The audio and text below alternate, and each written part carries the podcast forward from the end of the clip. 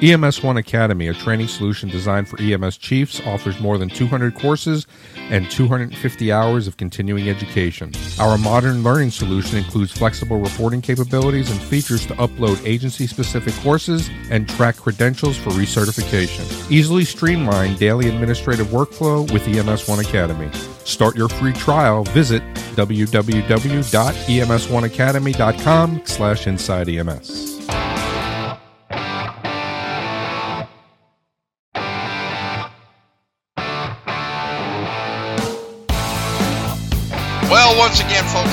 Go inside EMS, and I'm your host, Kelly Grayson. And with me, as always, my buddy, my pal, the guy, Chris Cebollero. Chris, Chris, come on in here.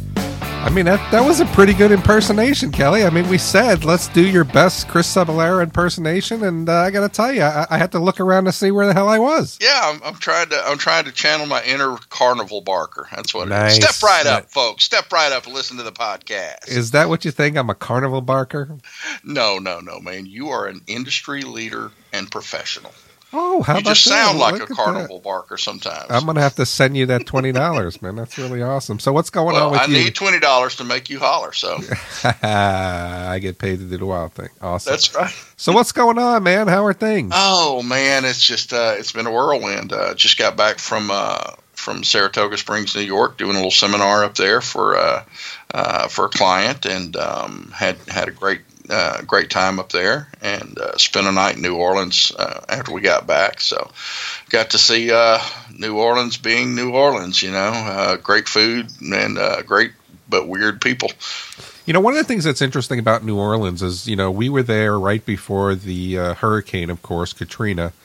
And after the hurricane kind of decimated the whole city, the only thing that I can give critique on is that it raised the prices almost 200% of all that great food.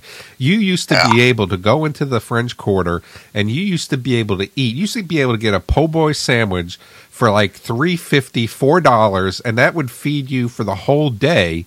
Yeah. And now, as people had to rebuild, it affected the costs. And you know, you're still getting. I got to tell you, New Orleans gives you some of the most amazing food in the world. But but now it, it's not as uh, economical as it used to be, and now you're paying for that great food, uh, and rightfully so, I guess. Oh yeah, and I I, I jumped right off the diet train. Um, when you're in New Orleans, it's hard to it's hard to uh, eat healthy, um, and I'll, I'll not be back there for, for quite some time. So I figured I would uh, I would splurge. So I hit my oysters and my gumbo and my turtle soup and and uh, cafe au lait and, and beignets at Cafe du Monde and and uh, just just Yeah. indulged. Well, that's, uh, I mean, it's well, it's good that you don't get. I mean, when we travel, I mean, for us to go off our diets and, and eat some of that food, if we're only there once a year, it's once a year. But you know, Cafe Du Monde, all those places are just iconic. I don't like going Oh, yeah. there because their their coffee has chicory in it. It's it's a chicory coffee. I don't like it. Yeah, but it's uh, if you I've discovered that if you flavor it with enough milk and sugar, that it doesn't taste like coffee anymore. It's palatable. I see. I see. So it's not really coffee anymore. It's That's uh, how I have a sugar water coffee, man. I'm- yeah, I'm not a coffee drinker. It's loaded with so much darn sugar.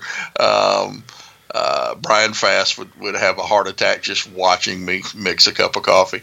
You know, I was thinking about Brian uh, last week. We need to get him on the phone and get him back on the show to talk about uh, keeping up on our 2018 goals of weight loss. But, uh, you know, one of the things that you and I had chatted about is, you know, what we're going to talk. We, we kind of set out the, you know, the topics for the show. And there was a article written by EMS One staff on January 17th Six baffling calls EMS providers have responded to. Staff went on Facebook and they asked uh, the social media tribe to describe a call that has baffled them. There were six responses, and, and we were reading it, and it uh, kind of gave us the opportunity to say, let's go ahead and talk about them and see how we would have handled it. But Call number six, I'll give you the first one. Call number six was a severely altered mentation, 40 ish male arrived to find him severely jaundiced to the point that his eyes nearly glowed. They were so yellow. Noticed black eyes, severe bruising, older bruises everywhere, but especially to the torso and back. Relatives state that he came home badly beaten a week ago in altercation. After leaving the bar, he refused to name the people responsible, would not seek medical attention for his injuries, said he started turning yellowish three to four uh, days earlier and became confused and combative. He ultimately died in the ED from liver kidney failure secondary to injuries from the beating. Strangest thing I ever saw that came from Debbie Thomas. And you know, one of the things is that we we see a lot of times, man, is that people will get into physical altercations and they don't seek care. Oh yeah, and uh, and sometimes they do need to seek care and are too stupid or drunk to uh, to um, uh, to seek it. Well, let me ask you this question, Kelly, because there are, you know, when I worked for a couple of EMS systems, we had to address the drunk patient not being able to give consent. And we had to really either get them uh, taken into police custody to get them to the hospital. So if we think that someone has severe injuries and they refuse care, how do we go ahead now and get them the care they need? Do we just say, oh, well, it's your life, do what you want to do? Well, first of all, there's no law against being stupid uh, and and stupid people are, are honestly our our bread and butter, uh, and nobody expects you. Uh, well, uh, hopefully, your employers don't expect you to take a, a butt whooping to bring somebody to the hospital. Uh, I had a similar situation where a guy was picked up at a at a bar by some supposed friends, and then thrown out on the road and beaten with a motorcycle chain and a baseball bat, and he was lying naked in the road. Um, I mean, beaten to a pulp face all mashed up, uh, cuts and bruises all over him. He just looked like hell, um, and would not go to the hospital. And he said, "quote uh, There's going to be a second fight if you put your hands on me try to take me to the hospital." And you know, what do you do with a guy like that? Cops just standing there looking at him bemused and wanted me to check him out, and he won't even let me check him out. Uh, so you know, I fell back on my my uh, my premise of you know present mental capacity did he have despite his drunkenness did he have the capacity to refuse care? Uh, and he did you know he proved it well. Uh, i asked him i said all right dude I, am not going to fight you to take you to the hospital but you need to go. You probably have facial fractures at the very least. You may even be bleeding into your brain and uh, and not wake up tomorrow um, so I need to hear you say that you understand the risks as I've explained them to you, um, right here in front of this police officer who happened to, you know, be wearing a body camera. And he said, uh, he said, I understand. My face might be fractured. I might be ble- bleeding into my brain. I'm a big boy. I'm okay. I ain't going to the hospital with you, and you're gonna have to fight me to take me. So, all right, well, you got that, officer, right? And and I asked the guy, you know, I said, dude, at least make me make me feel more comfortable about leaving you here. Uh, that you know what's going on around you. I said, Do you know where you are right now? He said, Hell no. I said, Well, you're not starting off real well. He said, Well, hold on, hold on. Tell me, tell me what street I'm on. And I told him what street he's on, and he looked to his right and he said, Well, such and such a street is over there. Uh, the bar is three blocks that way. My house is such and such a street. It's uh, two blocks to my left and a block up. And I mean, he was just rock solid reliable, but he was drunker than Cooter Brown. What do you do in that situation? You document as best you can, you know, and explain to your to your QIC later. Uh, yes, I did get a refusal on the naked guy who was beaten to a pulp with a baseball bat and a motorcycle chain. Read my narrative, and you'll see why. Um, but yeah, you know, we can't make people do the, the the best thing for them. Sometimes you just cover yourself as best you can. All right, fraternal twins in their early twenties had both been stabbed multiple times. Um, knowing my experience as a twin, maybe they stabbed each other, but they were in trauma bays side by side. Uh, and their heart rates stayed the same the entire time. If one's heart rate changed, the other one changed seconds later to the same number as the other twin. And that was from Shannon Fegan. Um, yeah, the relationship between twins is, is pretty pretty uh, odd, man. And and even you know fraternal twins are not as as uh, uh, this isn't as pronounced uh, as in identical twins, but even in fraternal twins, like I was, um, uh, there's some weird stuff. You know, my sister and I could not have been two different people, looks and personality wise, uh, from each other. Yet I could think something and start to say it, and she could complete my sentence.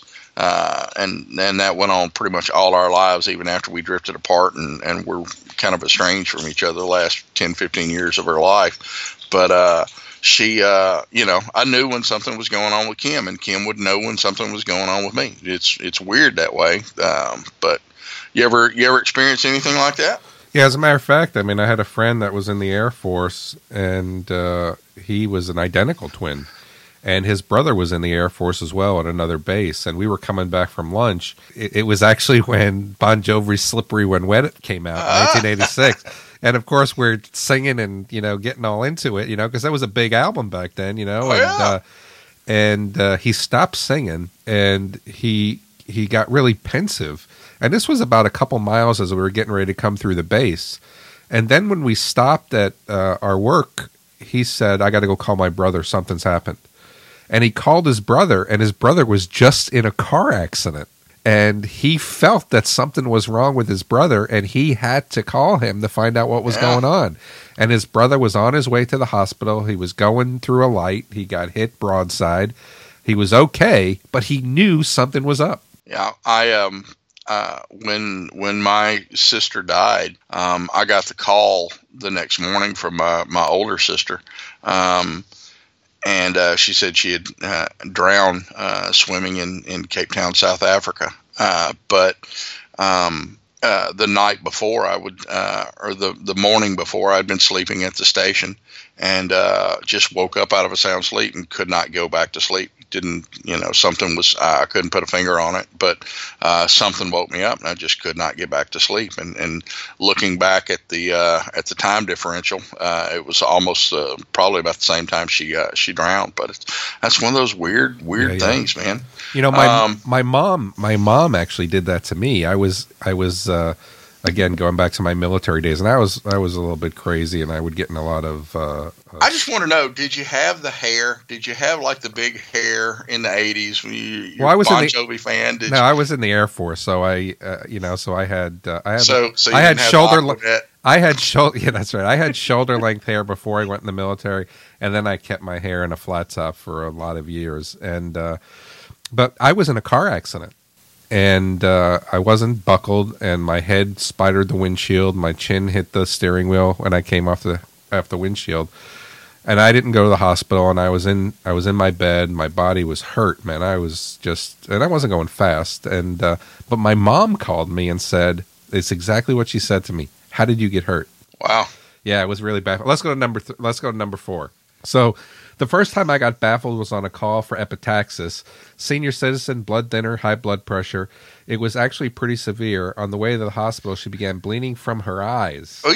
I was a brand new EMT at the time and trying to maintain a poker face. Turns out she had elevated blood pressure, and, and the blood thinners caused her blood to puncture membranes, separating those cavities. It wasn't Ebola or anything. And that comes from Scott Davis. Yeah, that would. I, I've never seen that, man. So that would kind of uh, baffle the heck out of me. Yes, right. That would baffle the heck out of me. If I saw someone starting to bleed from their eyes, I would think it was a second coming. Oh yeah, and I, I've seen someone bleed from their eyes before, and this was a guy who uh, who was um, on angel dust, uh, on PCP and meth and and everything, and the doctor refused to sedate him.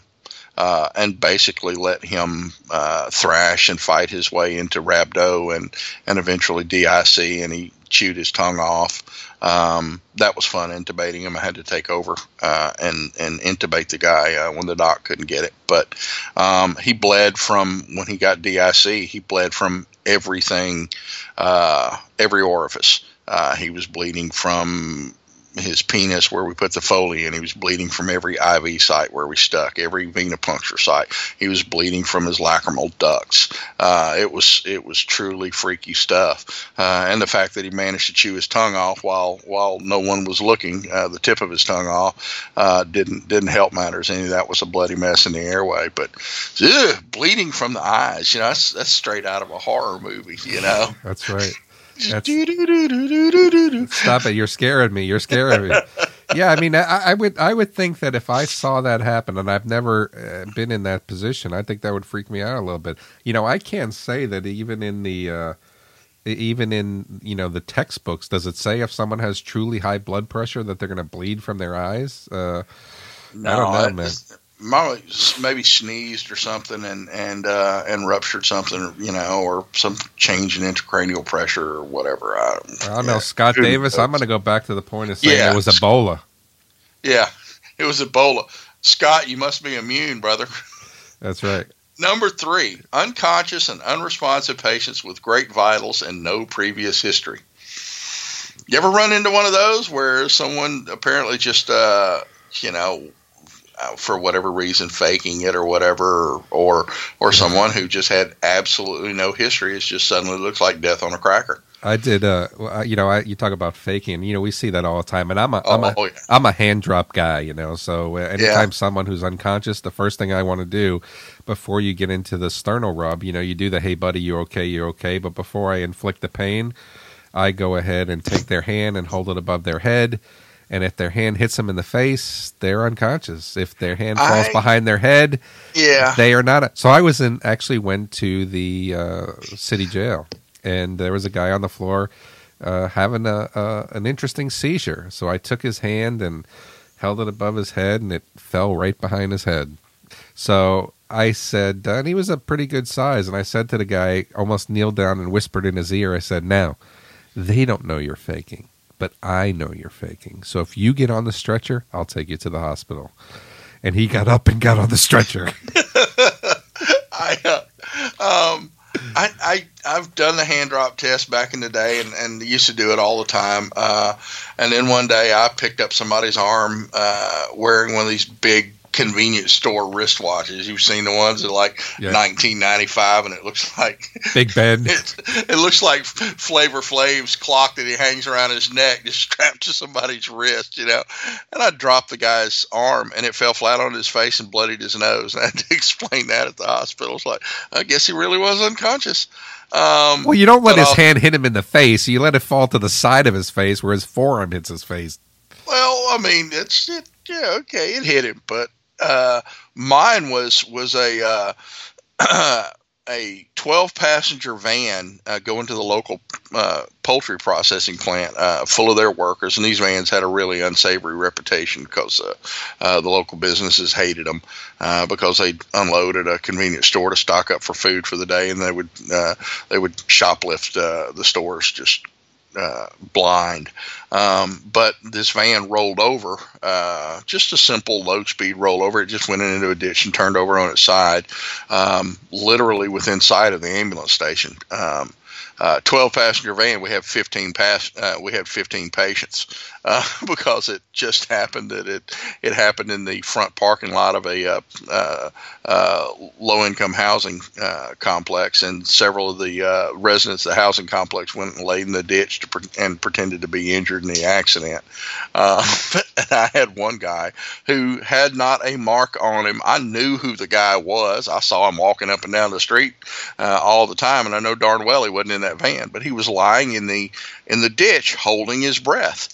Uh, and and you know not responding. He didn't respond to a sternum rub or anything else. But I'll tell you what he did respond to uh, when I put the laryngoscope blade in his mouth and just kind of offhandedly said, "Boy, if this guy knew how many dead people's mouths." this blade had been in, he'd quit this. Uh, boy, he woke up. He woke up quick. Yeah. he was not happy either. I bet. I bet. All right, number two. We got gentleman who'd been consuming alcohol all day long and feeling the reper- repercussions of his decisions. Called in for an unresponsive male. We get on scene and he requests EMS to go get him a Gatorade. That was from Vanessa uh, Vanessa Bosch. Uh, Yeah, I went on- Hey man, can you go get me a, a Gatorade and some ibuprofen?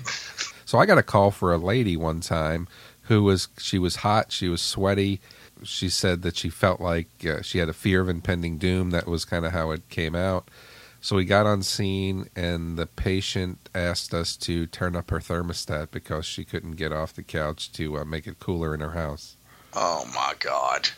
Uh, you know, we used to get calls like that at the little small town mom and pop ambulance service I worked for. It was never something that egregious, um, but it, it was basically the worried well, and uh, it was one of our frequent flyer patients, and and she was a very very sweet lady, uh, and uh, who had legitimate medical problems. You could always tell when it was uh, come come comfort me versus come treat me uh, because she would call uh, we didn't even have 911 in those days so she would call our emergency line and say she was having problems breathing and the dispatcher could say miss clara uh, how bad are you having problems breathing and if Miss Clara said, "Oh, it's really bad," then get right over there.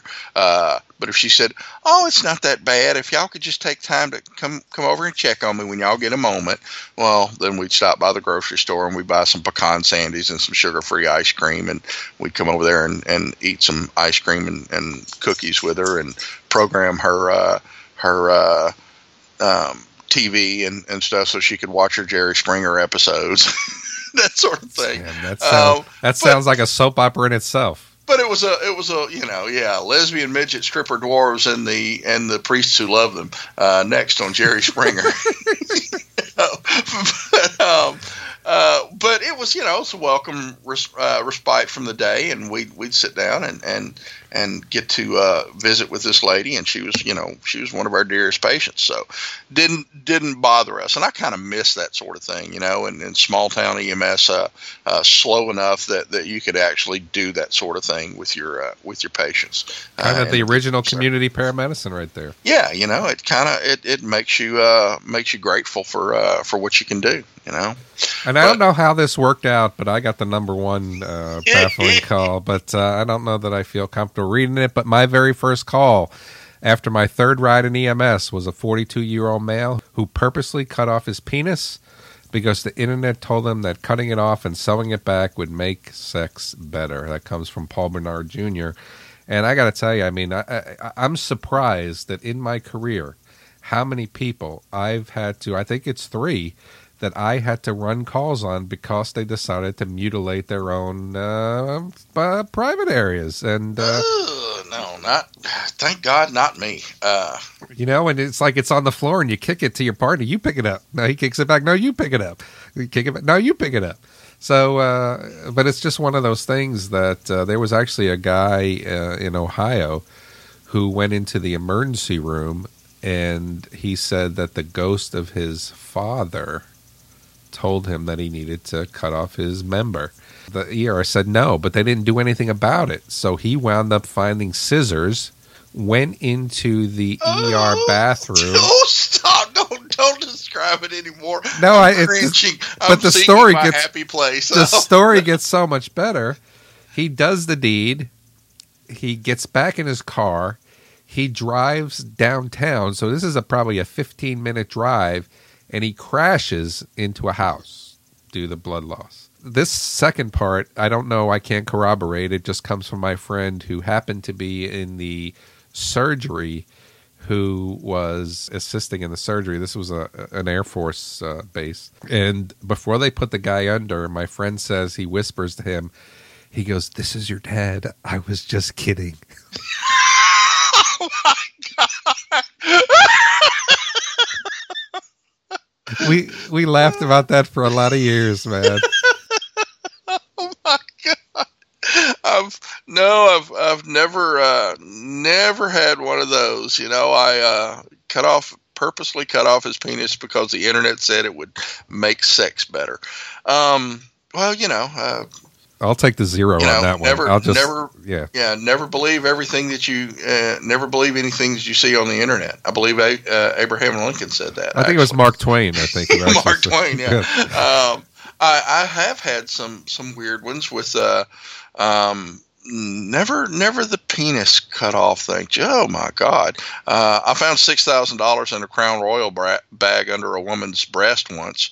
Um, I don't know that that's baffling. I think we know that, that uh, where that came from. But uh, uh, we used to have a guy who who would call uh, and ask us to massage his prostate, uh, he had he had urinary retention and, and a very enlarged uh, uh, prostate, benign prostatic hypertrophy, and he would say, uh, you know, when I go into my primary care doctor, he milks my prostate for me, and I can pee, and, and it's not so painful. I really don't have to go to the hospital if y'all could do that for me. That's probably the only time in recorded history where I've been glad to say, sorry, sir, that's not in my scope of practice. Right. I don't have a protocol for that. you bring him into the hospital to the to the most arrogant resident you find. You say, "Got a present for you, doc." That's right.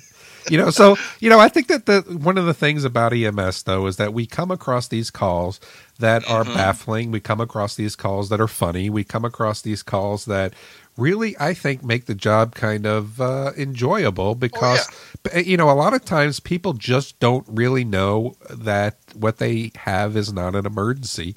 Yeah. And uh, but they feel that it is, and, and, it gives us these chuckles, and it gives us these, you know, I, I don't know. I think it, I think it recharges our EMS batteries when we have to deal with some of these things that uh, amuse us uh, that we find. And uh, but you know, really interesting. And this is one of those topics that can go on and on and on. So if you have one of these baffling calls, go mm-hmm. ahead and comment on the links below and let's hear yours. and uh, if it's something that comes up, maybe we even uh, start off a show every now and again with some of these baffling discussions, these baffling calls, and we discuss it. Kelly, what do you think? Yeah, I think so. I, I for one, uh, am, am glad to have a, a, respite from the, the bad news and just to, to share a war story or two and a chuckle. Um, but we'd like to hear what our, our listeners think. Uh, now, hang on, hang um, on, hang on. Uh, all right, you got to do that one. I think right, I got to do the Rock closing. On. You did the opening, so I got to do okay. the closing. But hey, that's what we think, and we like to hear what you think. So uh, go ahead and send us your questions, comments, concerns to the show at ems1.com. Don't forget to rate us on iTunes. And uh, I'm Kelly Grayson, and from my co host, Chris Cebollero, the sweetest smelling man in EMS, we'll catch you guys next week. Oh, you need to work on it, man. You need to work on it.